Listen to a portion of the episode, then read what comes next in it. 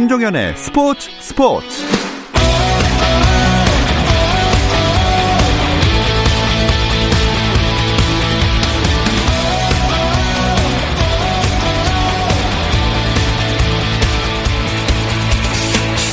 스포츠가 있는 저녁 어떠신가요? 아나운서 김종현입니다. 오늘 하루 스포츠계를 돌아보는 스포츠 타임라인으로 김종현의 스포츠 스포츠 출발합니다.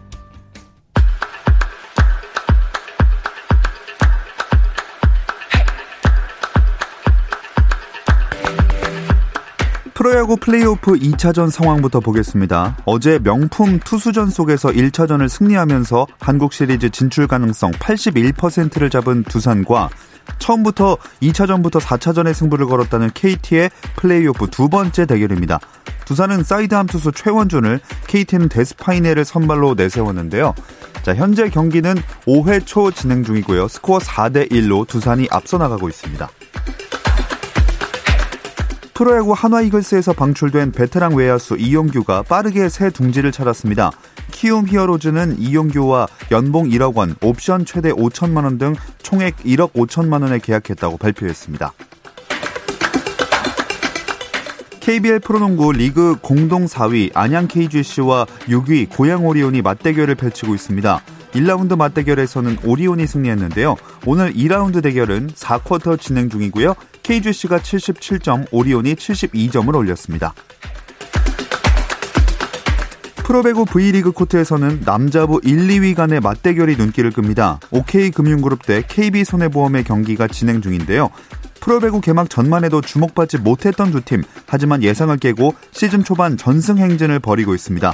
괴물 케이타를 앞세운 KB손해보험과 공수에서 안정된 전력을 구축한 OK금융그룹의 대결 역시나 팽팽합니다. 3, 3세트 진행 중이고요. 세트 스코어 1대1 그리고 3세트 내에서의 점수는 OK금융그룹이 18대 11로 7점 차의 리드입니다.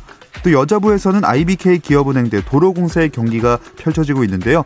역시나 세트 스코어 1대1, 3세트 현재 IBK 기업은행이 20대 19로 한 점 앞서 있습니다. 중국 프로축구 슈퍼리그에서 뛰는 한국 축구대표팀의 중앙수비수 베이징 궈안의 김민재와 광저우 헝다의 박지수가 1년여 만에 성사된 대표팀 원정길에 동행할 수 없게 됐습니다. 대한축구협회는 김민재와 박지수가 소속팀의 차출 거부로 파울루 벤투 감독이 이끄는 대표팀에 합류하지 못하게 됐다고 공식 발표했습니다. 결전지인 오스트리아 빈에 여장을 푼 대표팀은 대체 선수 발탁 없이 24명 체제로 멕시코, 카타르와 두 차례 평가전을 치를 예정입니다. 세르히오 가르시아가 코로나19 확진으로 오는 12일 개막하는 명인열전 마스터스 토너먼트에 출전하지 못하게 됐다고 마스터스를 개최하는 오거스타 내셔널 골프 클럽이 밝혔습니다. 이로써 가르시아는 20년 넘게 메이저 대회에 한 번도 빠지지 않고 출전했던 기록이 중단됐습니다. 올해 마스터스는 12일 미국 조지아주의 오거스타 내셔널 골프 클럽에서 막을 올립니다.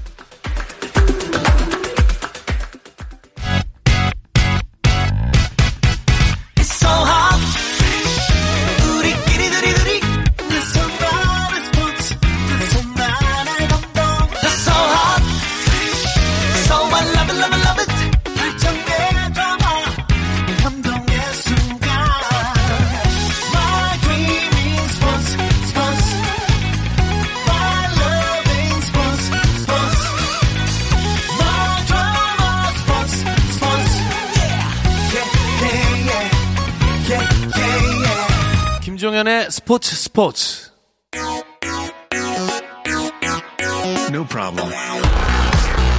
화요일 저녁에는 이 두 분과 함께하고 있습니다. 정 PD와 김 기자, 정현호 KBS 스포츠 PD, 중앙일보 김지한 기자 나오셨습니다. 안녕하세요. 네, 안녕하세요. 안녕하세요. 두 분 조금 지난 얘기긴 하지만 정상할 게 있지 않습니까? 그렇습니다. 저희가 그 준플레이오프 예. 어, 떻게 될까를 가지고 내기를 했는데 제가 승리를 했죠. 첫 승입니다. 첫 승. 아하. 드디어 마치셨습니다. 네, 네. 2차전에서 끝날 것을 예측했는데 두산이 이제 수입을 하면서 제가 이제 승리를 거뒀죠. 네. 네. 김지한 기자가 뭐, 뭐 걸었었나요?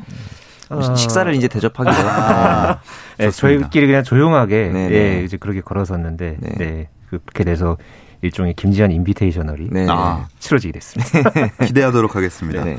어, 또 해봐야 되겠죠? 지금 플레이오프 진행 중인데 어떻게 하시겠습니까? 아, 먼저 선택권을 먼저 드리도록 네. 하겠습니다. 어, 뭐 승자의 여유인가요? 그렇죠. 네, 이번에는 제가 한번 또 한번 맞춰보려고 하는데 네. 일단 지금 두산과 KT 경기가 펼쳐지고 있는데 저는 일단 1차전을 또 두산이 잡았잖아요. 네. 그렇기 때문에 좀 워낙 좀 분위기도 좋고 뭐 타선도 지금 굉장히 집중력이 좋고 그래서 그래도 KT의 그런 어떤 뭐 한 번 정도는 음. 네, 이기고 가지 않을까 해서 음. 두산의 3승 1패 음. 어, 4차전 사차전까지만. 예상합니다. 네. 네. 음, 정현호 PD. 독식으로 재미를 봤으니 독식으로 가야죠. 3승 6패로. 그리고 이대로 경기가 네. 끝나면 이 3차전 선발 맞대결이 쿠에바스 대 알칸타라가 될 가능성이 높습니다. 이렇게 예. 되면은 1차전에서 쿠에바스가 좀뭐 좋지 않은 모습이었거든요. 그리고 푹 쉬고 나온 알칸타라가 또 어, 좋은 모습을 보여줄 것 같아서 저는 3대 0으로 두산이 올라간다라고 한번 어허. 예측을 해보려고 합니다. 자, 3차전과 4차전의 네. 대결입니다.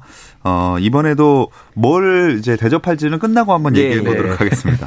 1차전을 돌아보면 진짜 투수전이 엄청 멋졌던 것 같아요. 그렇죠. 이 고졸 신인인 소형준은 6.2이닝 동안 딱 100개를 던지면서 무실점. 플렉센은 7.1이닝 동안 11개의 탈삼진. 예. 이 플렉센의 탈삼진 기록이 포스트 시즌 처음으로 어, 두 경기 연속 두 자릿수 탈삼진을 잡아낸 투수는 플렉센이 최초라고 합니다. 예. 그리고 또 이제 소형준의 이런 역투를 보면 저는 2007년에 김광현 선수의 활약이 좀 떠오르게 됐고요. 음. 자, 두 투수가 워낙 잘 던져줬고 플렉센 같은 경우는 잘 던지긴 했지만 KT 타자들은 좀 더 분발해야 되지 않을까 이런 생각도 들더라고요. 그렇습니다. 어제 그 KT 타선이 그 플렉센을 상대로 해서 어 7회까지 한 3안타밖에 치지 못했었잖아요. 네. 그러니까 여러 가지로 좀 고전하는 그런 모습들이 있었고 그러니까 그렇다 보니까 오늘 이강철 감독이 좀 이 타순에 좀 변동을 많이 좀 줬었죠. 그렇죠. 예, 이 테이블 세터의 어떤 변화도 있었고 이 정규리그에서 가장 많이 활용했던 이 조용호, 황재균으로 이제 1, 2번을 이제 배치를 하면서 좀 변화를 주려고 이제 했는데 지금 현재 두산이 5회 초 네. 어 이제 아 이제 5회 말이 이제 진행이 되는데 네. 두산이 현재 4대 1로 앞서 있습니다. 네. 지금 KT가 오늘은 그래도 안타를 8개를 치면서 좀 응징력을 보여주고는 있는데 아직까지 이좀 잔루가 많고 좀 어, 점수를 많이 내지 못하는 상황이고 두산은 조금 전 5회 초 상황에서 어 이제 두 점을 더 내면서 지금 점수 4대 1로 석점 차로 달아난 상황입니다. 네. 자, 그리고 어제 정현호 네. PD랑 이영규 선수 방출 얘기했는데 네. 바로 계약을 했어요. 제가 어제 SK로 가지 않을까 했는데 그 수도권 구단이 키움이었더라고요. 네. 어제 그 정세현 기자가 알려줬었죠. 예. 수도권 구단 중에 이제 키움이었는데 막상 그 얘기를 듣고 나니 키움과도 좀잘 어울리는 퍼즐인 것 같아요. 음. 왜냐하면 임병욱 선수가 이제 군대 입대를 하게 되고 박준태나 허정엽 같은 나- 나머지 키움의 외야수들이 아직 검증이 되지 않은 선수들이다 보니까 어, 유망주들에게 좋은 경험을 전수해줄 수 있게 된 것 같습니다. 그리고 이제 생각을 해보니까 이용규는 어, 아버지인 이종범과도 같이 뛰었고 이제 아들인 어, 이정우랑도 같이 뛰게 되더라고요. 아, 그런 셈이죠. 예, 네. 만약에 이제 키움에서 우승하고 이제 이주, 이종범이랑 끌어안았듯이 이정우랑 끌어안고 눈물을 흘리면 그것도 정말 재밌는 그림이 될것 아, 같습니다. 굉장히 좋은 스토리가 될 것 같습니다. 네. 어쨌든 이용규 선수가 또 올 시즌에 좀 전체적으로 부진했었잖아요. 네. 뭐이 키움이라는 또 새로운 어떤 둥지를 틈으로 해서 네. 어, 본인 스스로도 좀 이 어떻게 보면 선수 말년을 지금 가고 있는 그런 상황에서 네. 어, 이용규 선수가 어떤 그 명예 회복을 할 수 있는 그런 그렇죠. 기회를 맞을지 뭐 그것도 지켜볼 일입니다. 네. 그리고 메이저리그 소식도 짚어야 될 게 있는데요. 네. 내셔널리그 신인왕 발표됐잖아요. 김광현이었으면 좋았겠지만 예. 메러키의 투수니 데빈 윌리엄스가 선정이 됐습니다. 올 시즌 불펜에서 0점대 평균 자책을 기록하면서 좋은 모습이었고 좀 아쉬운 점이 김광현 선수가 한 표도 어, 득표를 받지 못한 점이 좀 아쉬웠어요. 네. 곤솔린이 46이닝에 평균 자책 2점대였는데 어, 김광현이 이닝은 좀 적지만 어, 1점대 평균 자책을 기록했다는 점을 보면은 한 표 정도, 3, 2표 정도는 받을 수 있었는데 하는 좀 아쉬움도 들더라고요.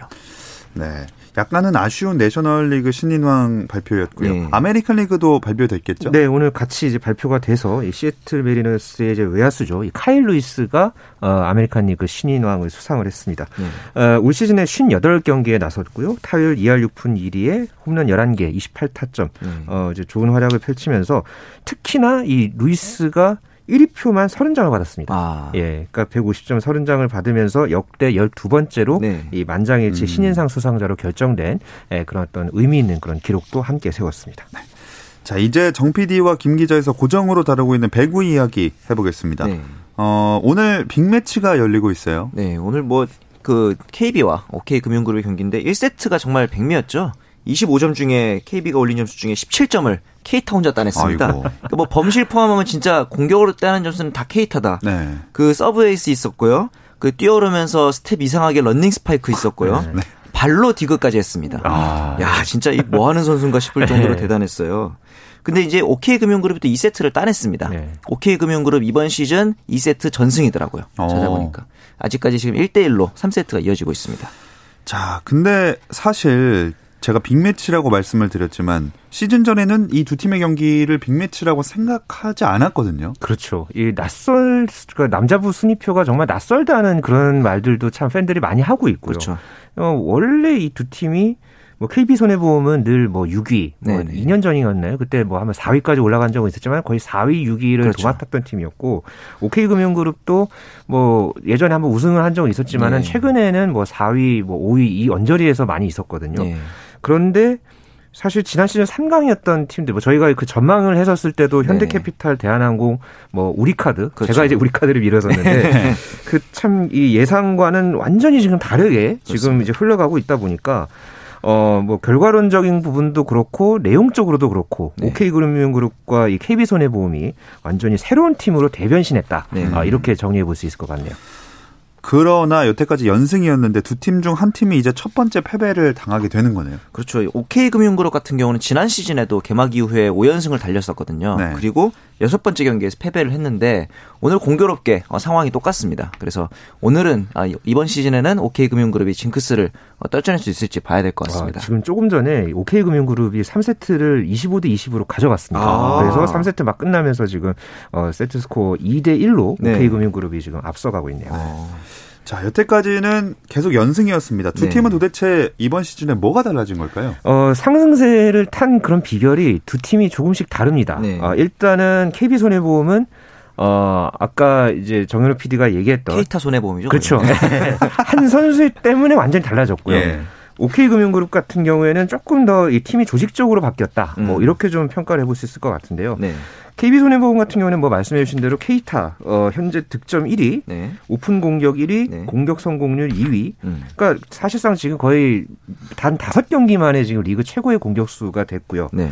이 OK금융그룹 같은 경우에는 뭐 펠리페도 나름대로 활약을 하고 있지만은 네. 여기에다가 송명근, 뭐 middle blocker인 진상헌 네. 이 조합도 굉장히 좋고 훨씬 작년에 비해서 더 짜임새 있는 그런 어떤 경기력을 보여주면서 네. 어 이제 OK금융그룹, KB손해보험 두 팀 다 지금 어, 5연 승 행진을 이어가는 그런 동력을 만들었습니다.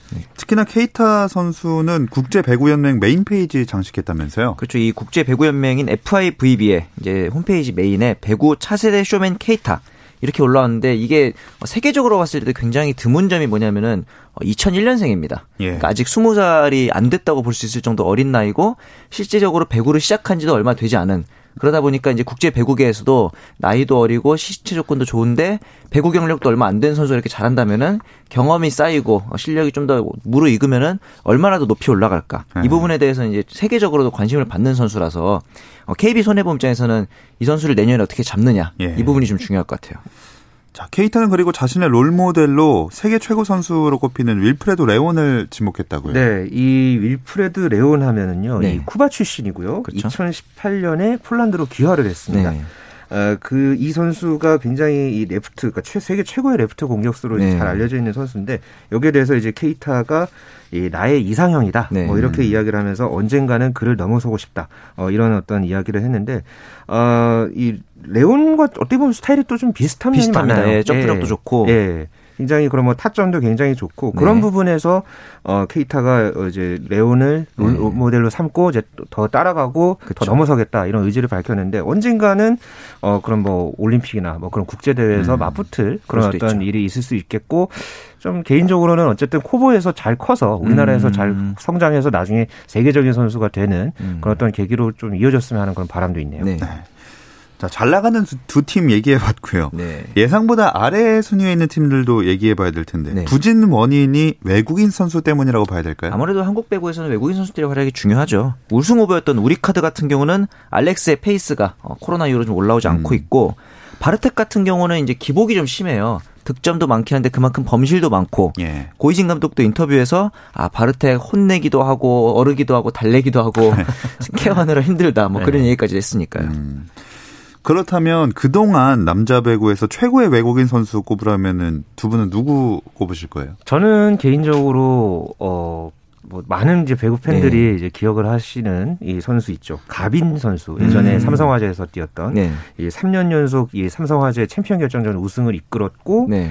그 최우수 선수도 그러면서 내리 이제 수상을 했었죠. 네. 그리고 특히나 가빈이 그러니까 이번에 그 케이타가 54점을 이제 삼성화재전에서 그렇죠. 기록을 했었는데 그 역대 2위 기록이에요. 아하. 이거에 역대 1위 기록을 가빈이 갖고 있습니다. 네. 58점을 기록을 했었어요. 네. 어, 뭐 당시에 이 가빈을 갑인, 예, 예 갑이다, 예, 예 갑과를 해서 갑인 이라고 예. 부르기도 했고 굉장히 또 매너나 자기 관리도 굉장히 철저했던 선수였고 음. 뭐 나중에는 또 뭐 한국전력에서도 이기도 했었죠. 음, 네. 예. 저는 그 시몬을 꼽고 싶어요. 아. 오케이. 아. 팀보다 위대했던 선수 뭐 그렇죠. 뭐 이런 표현이 네. 있는데 이 시몬이 원래 그 센터 블로커인데 라이트 공격수로 전환해 가지고도 그 쉽지 않은 일인데 팀을 우승시키고 그때 공격하는 모습 보면 공이 이렇게 대각선으로 가는 게 아니라 어, 위에서 아래로 그대로 꽂히는 네. 정말 높은 타점을 예. 자랑했거든요. 무서운 어, 선수였을 걸로 저는 기억을 하고 음. 있습니다. 유일하게 제가 실제로 본 그 선수가 시몬인데 아, 아, 네. 아우 정말 타점이랑 높이가 장난 그렇죠. 아니더라고요. 네. 네. 멋진 선수들이었습니다. 네. 남자부 오늘 근데 트레이드 있었네요. 네, 삼성화재와 한국전력이 네. 어, 지금 공교롭게 두 팀이 또 최하위권에 머물러 있었는데 이 어떻게 보면은 분위기 쇄신 차원이라고 이제 보고 있고요. 네. 1대 3 트레이드가 단행이 됐습니다. 네. 삼성화재 세터 김광국과 그리고 한국전력의 센터 안우재, 레프트 김인혁, 세터 정승현 이렇게 교환하는 어, 트레이드였고요. 네. 어, 이번 트레이드를 통해서 삼성화재는 이 센터 레프트 포지션을 보강을 했고 또 한국전력은 경험이 풍 부한 그런 세터를 확보하는 데 성공했습니다. 네. 여자부 얘기도 해보겠습니다. 흥국생명이 역시 전승 행진 중이네요. 그렇죠. 전승에다 개막 5연승 그리고 흥행몰이까지 지금 하고 있어요. 그러면서 어, 팬 서비스도 당연히 월드 클래스다 이런 얘기가 나오고 있는데 사실 오늘 오전에 그 교통사고 소식이 나와 좀 아, 깜짝 놀랐어요. 뒤에서 이제 사절 구급차와 추돌 사고가 있었는데 어, 다행히 부상이 있거나 뭐 몸에 이상을 느끼는 선수들은 없다고 하니까 내일 경기는 정상적으로 치러질 것 같습니다. 자, 한국생명 뒤로 촘촘히 승점이 붙어 있습니다. 네, 지금 IBK 기업은행이 2승 2패로 2위고요. 네. 그리고 GS칼텍스, KGC 인상공사, 현대건설이 2승 3패. 네. 아, 여기서 이제 세트 득실률에 따라서 3위, 4위, 5위, 그리고 도로공사가 6위, 그러니까 1승 3패로 이제 최하위에 있는데 현재 승점이 7점, 6점, 6점, 5점, 4점. 그러니까 아, 3점 차 이내에 있습니다. 붙어 있네, 언제든지 순위표가 뒤집힐 수 있고 음. 언제든지 바뀔 수 있는 네, 그런 지금 판도입니다. 네. 이렇게 승점이 딱 붙어 있다 보니까 네. 2위 경쟁 때문에도 그렇고 흥국생명 경기이기도 하고 네. 내일 경기가 관심을 많이 모으고 있네요. 이 흥국생명과 GS의 경기가 어느샌가부터 이 라이벌 매치가 됐어요. 네. 그러면서 이 김현경 선수가 인터뷰에서 아, 본인도 아직 표를 못 표를 못 구했다고 예매가 10분 만에 마감됐다 이 정도로 인기가 많다고 합니다. 근데 GS 어, 같은 경우는 이제 도로공사를 꺾으면서 최근에 이제 순위가 3위까지 올라왔거든요. 흥국생명 상대로 좋은 경기를 펼친다면은 어, 분위기를 바꿀 수 있을 것 같기도 합니다. 음, 원래 또 GS 칼텍스가 또 장충체육관을 홈으로 사용을 하고 있잖아요. 뭐 첫 번째 이번에 유관중 홈 경기 때도 음. 이 840석 정도 되는 그 좌석이 모두 8분 만에 매진이 됐다고 하고요. 네. 뭐 이번에 이 GS 칼텍스와 흥국생명 같은 경우에 그러니까 최종적으로 결제까지 해서 끝나서 이제 매진이 된 게 10분이고 아. 오픈하고 이제 기본적으로 그 매진이 된 건 2분 만에 끝났다. 아, 자리 잡는 이거는. 예. 아. 그러니까 거의 이거는 뭐 아이돌 콘서트를 뭐 방불케 한다. 뭐 이렇게 볼 수 있는데 진짜 음. 당분간 이런 분위기가 이어질 것 같습니다. 네. 계속 됐으면 좋겠네요. 네. 어, 경기는 어떤 식으로 흘러갈 거라고 보시나요? 아, 물론 이제 이렇게 되니까 GS의 선전을 예상하겠는데 냉정하게 보면은 저번 경기 승리도 최하위였던 도로공사를 상대로 한 거라서 저는 한 세트만 따내도 다행이다. 좀 이렇게 아. 비관적으로 보는 어쨌든 편입니다. 첫 경기 때였나요? 그때 이제 그 흥국생명이랑 GS 칼텍스가 붙어서 그때 3대 1로 네네. 흥국생명이 이겼던 걸로 기억이 나는데 굉장히 아무튼 김영경 선수가 그 컵 대회 트라우마가 있다 보니까 그렇죠. 굉장히 의식을 좀 많이 하는 것 같더라고요. 일단 네. 내일 김연경 선수가 어느 정도 또 활약을 할지 그리고 GS 칼텍스가 과연 뭐 풀세트 뭐 음, 혹은 그 뒤집는 네, 네. 그런 어떤 결과를 낼지 한번 봐야겠네요. 네. 내일 경기 기대해 보면서 이제 스포츠 팬들이 주목하는 화제 뉴스들 짚어보겠습니다. 그 전에 잠시 쉬었다 올게요.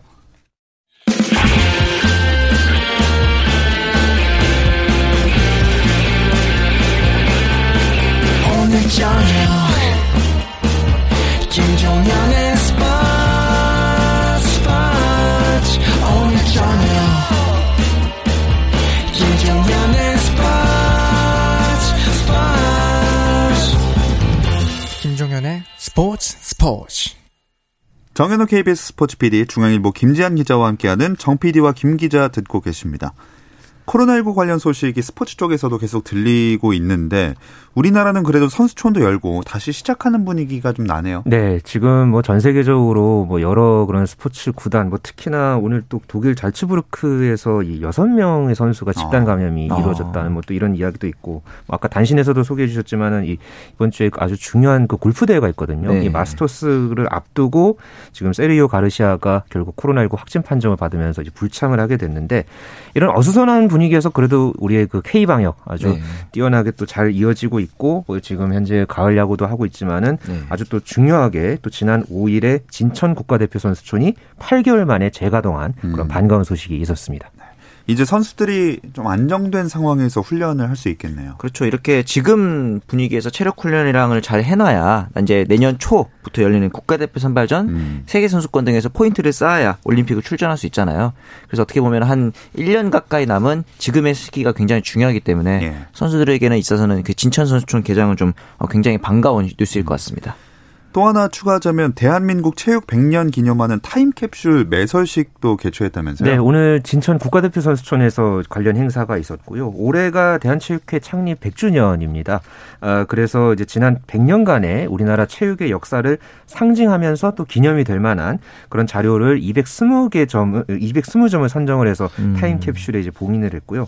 뭐 여기에는 뭐 미래 100년 후대에게 보내는 뭐 선수들의 손편지와 음. 그리고 이제 선수들이 또 국내 경기 대회를 치르면서 이제 여러 가지 어떤 땀과 눈물이 서린 네. 그런 어떤 물품들 그리고 뭐 현재의 어떤 시대상을 알 수 있는 뭐 국가대표 선수 식단이라든가 뭐 신분증, 뭐 근무 사진 이런 음. 것들을 이 타임캡슐에 넣었다고 합니다. 저희의 사진이 흑역사가 될 수도 있겠는데 나중에 그럴 수 네. 있겠네요. 네. 뭐 언제 열어볼 수 있는 거예요? 그러니까 이게 이번에 이제 100주년 기념으로 이제 만든 타임캡슐이다 보니까 네. 정확히 100년 뒤에 아. 2120년 오. 7월 3, 7월 13일에 네, 네. 개봉이 된다고 합니다. 어, 아무래도 당, 이제 100년이 지나서 이게 또 어떻게 또 조명을 받고 어떻게 또 의미가 또 바뀔지 예, 그런 부분에서 참 또 어, 기대가 되는 뭐 그때까지 저희가 살아 있을 저희는 다 없을 겁니다. 네. 그렇겠지만 네, 네. 네. 어, 썩지 않을까 걱정도 되고. 네, 네. 자, 그럼 두 분께 만약에 이 타임캡슐의 한 자리를 그 소유할 수 있다면 어떤 네. 스포츠 관련한 물건을 내놓으시겠어요? 저는 아직 뭐 경력이 그렇게 많지는 않은데 그래도 역시 영상 다루는 사람답게 기억에 남는 게 리우 올림픽 때 진종오 선수가 올림픽 3연패를 이뤄내고 그 금메달 직후에 단독 인터뷰 영상이 있었어요. 아. 경기장이 끝나자마자 mixed zone으로 가는 길에 제가 이제 옆에서 들어가면서 핸디캠으로 찍은 영상이 있는데 네. 그때 이제 축하드린다고 하니까 아, 감사하다고 하면서 기분이 좋으시겠어요 하니까 아 이제는 좀 좋아할래요 그러는데 그 한마디가 아. 아 그동안 정말 힘들었겠구나 그런 생각이 나면서 되게 뭉클했던 그러면서 말을 못 잇고 좀 따라갔다가 음. 중간에 제지당해서 아 그래요 여기까지 찍어서라 다행이다 뭐 네. 뭐 그런 생각도 좀 들었습니다. 네. 네. 저는 아무래도 뭐 올림픽이나 아시안 게임이나 그런 또 경험들이 좀 있다 보니까 어, 뭐 저한테도 물론 소중하지만 그게 나중에 또 뭐 체육 기자의 어떤 뭐 하나의 뭐 상징과도 같을 네. 수 있는 그러니까 AD 카드 그렇죠, 그렇죠. 그걸 음. 이제 묶어 가지고 음. 네, 그걸 하나의 어떤 뭐 어떤 공간에다가 좀 담고 싶은 거기에 네. 사진이 나오기 때문에 또 이게 흑역사가 될 것 같은 아, 그럴 수 있겠지, 있겠지만요. 그래도 네. 뭐 이미 그런, 없을 테니까요. 그렇죠. 그렇기도 하고 뭐 그런 로고나 네, 뭐 거기에 이제 적혀 있는 그런 뭐 여러 가지 정보들 맞아요. 굉장히 저도 한 번씩 그거 볼 때마다 좀 옛날 생각도 하고 하거든요. 그렇죠, 그렇죠. 네. 음. 자, 이런 물건 앞으로 100년 후에 진짜 개봉됐을 때 그 궁금하긴 하지만 저희가 네. 볼수 없다는 게 참 아쉽습니다. 네. 자, 코로나19 백신 얘기도 현재 나오고 있는데 내년 네. 도쿄올림픽 치르는 방향으로 가겠죠? 네, 지금 IOC에서도 굉장히 분주하게 움직이고 있고요. 음. 뭐 토마스 바우 위원장이 어 이제 조만간에 또 이제 일본 도쿄를 방문을 해서 이제 관련해서 또 이제 개최 방안을 논의를 한다고 합니다. 지금 또 일본 정부 같은 경우에는 지금 이 코로나19 백신 개발에 돌입한 그 전 세계 제약사들과도 지금 협약을 맺었다고 네. 하는데요. 어떻게든 지금 이 올림픽을 치러서 관중을 줄여서라도 지금 이 올림픽을 치름으로써 일본이 안전한 나라다 음. 이런 것을 지금 보여주려고 하는 그런 어떤 의지가 좀 많이 엿보이고 있습니다. 네. 그런 일환으로 프로야구 관중을 최대 80%까지 허용해서 여러 가지 체크하고 있다면서요. 예, 그러면서 이제 뭐 혼잡도라든가 마스크를 얼마나 착용하는가 이런 비율들도 보고 있고 여기다가 이제 지난 8일에는 뭐 요요기 경기장에서 체조 선수들을 초청해서 국제대회를 열고 관중을 2,000명까지 수용하기도 음. 했습니다. 네, 약간 좀 위험한 발상인 것 같은데요. 네, 지금 일본 상황이 좀 좋지가 않거든요. 그쵸. 지금 신규 확진자도 100, 아, 1000명이 지금 넘는 어. 상황이고요. 그 2주 연속으로 이렇게 뭐 일반 뭐 야구장이나 그렇죠. 체육관 이런 데서 특히나 실내 그런 뭐 도쿄돔이나 실내 체육관은 굉장히 또 이 서로 접촉이나 이런 부분에서 위험하잖아요. 네. 그런데 굉장히 이, 어떻게든 지 올림픽을 치르려는 그런 조급함 때문에 네. 너무 무모한 실험을 하고 있는 게 아닌가. 네, 이게 올림픽을 네. 취소했을 때 경기적 손실이 48조래요. 아. 그런데 축소해서 치르기라도 하면은 약 30조 가량은 어떻게든 절약할 수 있다. 음. 그 부분 때문에 강행을 하고 있는 걸로 네. 보입니다. 참 선수들 입장에서는 어쨌든 일정에 맞게 올림픽 출전 준비하는 그렇죠. 수밖에 없겠죠. 네. 지금 뭐 어, open water 수영하고 지금 음. 양궁 국가대표 선발전이 치러졌고요. 네. 탁구 같은 경우에는 지금 중국 웨이하이에서 이번 달 내내 네 개 국제 대회를 연달아서 개최를 합니다. 음. 지금 뭐 우리나라뿐만 아니라 다른 나라에서도 그런 국제 대회를 어 다시 치르는 그런 어떤 어, 움직임이 계속해서 이어지고 있고 그렇게 네. 되면서 올림픽을 향한 시계도 조금씩 이제 기지개를 켜고 있는 네. 네, 그런 분위기입니다. 그리고 그 어렵다는 양궁 대표 선발전 지난달부터 네. 시작됐다고요. 10월 26일부터 29일까지 예천에서 개최됐는데 남자부에서는 뭐 김우진, 오진혁 이런 선수들을 어, 누르고 네. 김재덕 선수가 좀 1위를 차지했고 하지만 이제 나머지 선수들은 좀 익숙한 이우석, 이승윤 이런 선수들이 순위권에 들어왔는데 음. 여자부의 경우는 이제 장혜진 선수가 1위를 한 거 빼고는 어, 정다솜이, 유수정, 이가영, 강채영, 안산 이런 순으로 가기 때문에 조금 더 순위의 변동이 많은 편입니다. 음, 그러니까 지금 코로나19의 상황 속에서 지금 선발전을 하고 있잖아요. 맞아요. 그래서 선수들 간의 뭐 4대 간의 네. 그런 어떤 간격도 1.5m에서 음. 지금 3m로 높였다고 어, 하고요. 음. 지금 뭐 외부인도 출입이 지금 금지된 상황이고 어, 굉장히 좀 여러 가지 철저하게 어, 방역을 거치면서 지금 선발전을 치렀다고 합니다. 네. 뭐 직접 가서 볼 수는 없었겠지만 그래도 네. 눈길이 좀 가는 선수가 있던가요? 아무래도 네. 그 양궁 신동 아까 이제 말씀하 셨던 네. 이 김재덕 선수가 어 이제 실업팀 선배들을 제치고 네네. 또 그렇게 또 어 이제 1위에 올랐기 때문에 그렇죠. 앞으로 또 이제 또 3차 선발전, 최종 선발전까지 할 때 또 기대가 되는 네, 그런 상황입니다. 네. 네. 슬슬 마무리가 되어 가는데 프로야구 플레이오프 2차전 경기 상황 큰 네. 변동은 없어 보입니다. 네. 그렇죠. 6회 초 진행 중이고 투수가 조현우 선수로 바뀌었어요. 어제 이제 결승타를 맞으면서 좀 이제 설욕을 노리고 있을 텐데 현재 또 무사 1, 2루가 됐습니다. 네. 두산의 공격인데 이러다 보니까 두산이 추가점을 만약에 낸다면 오늘 경기 두산의 페이스로 갈 가능성이 높아 보입니다. 네. 현재 스코어는 4대 1이고요. 네.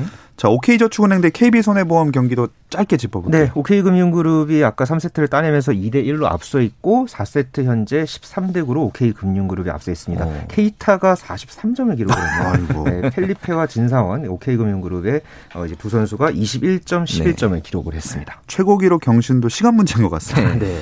자, 정 PD와 김 기자, 정현호 KBS 스포츠 PD, 중앙일보 김지한 기자와 함께했습니다. 두 분 고맙습니다. 네, 감사합니다. 내일도 별일 없으면 다시 좀 들어주세요. 김정현의 스포츠 스포츠.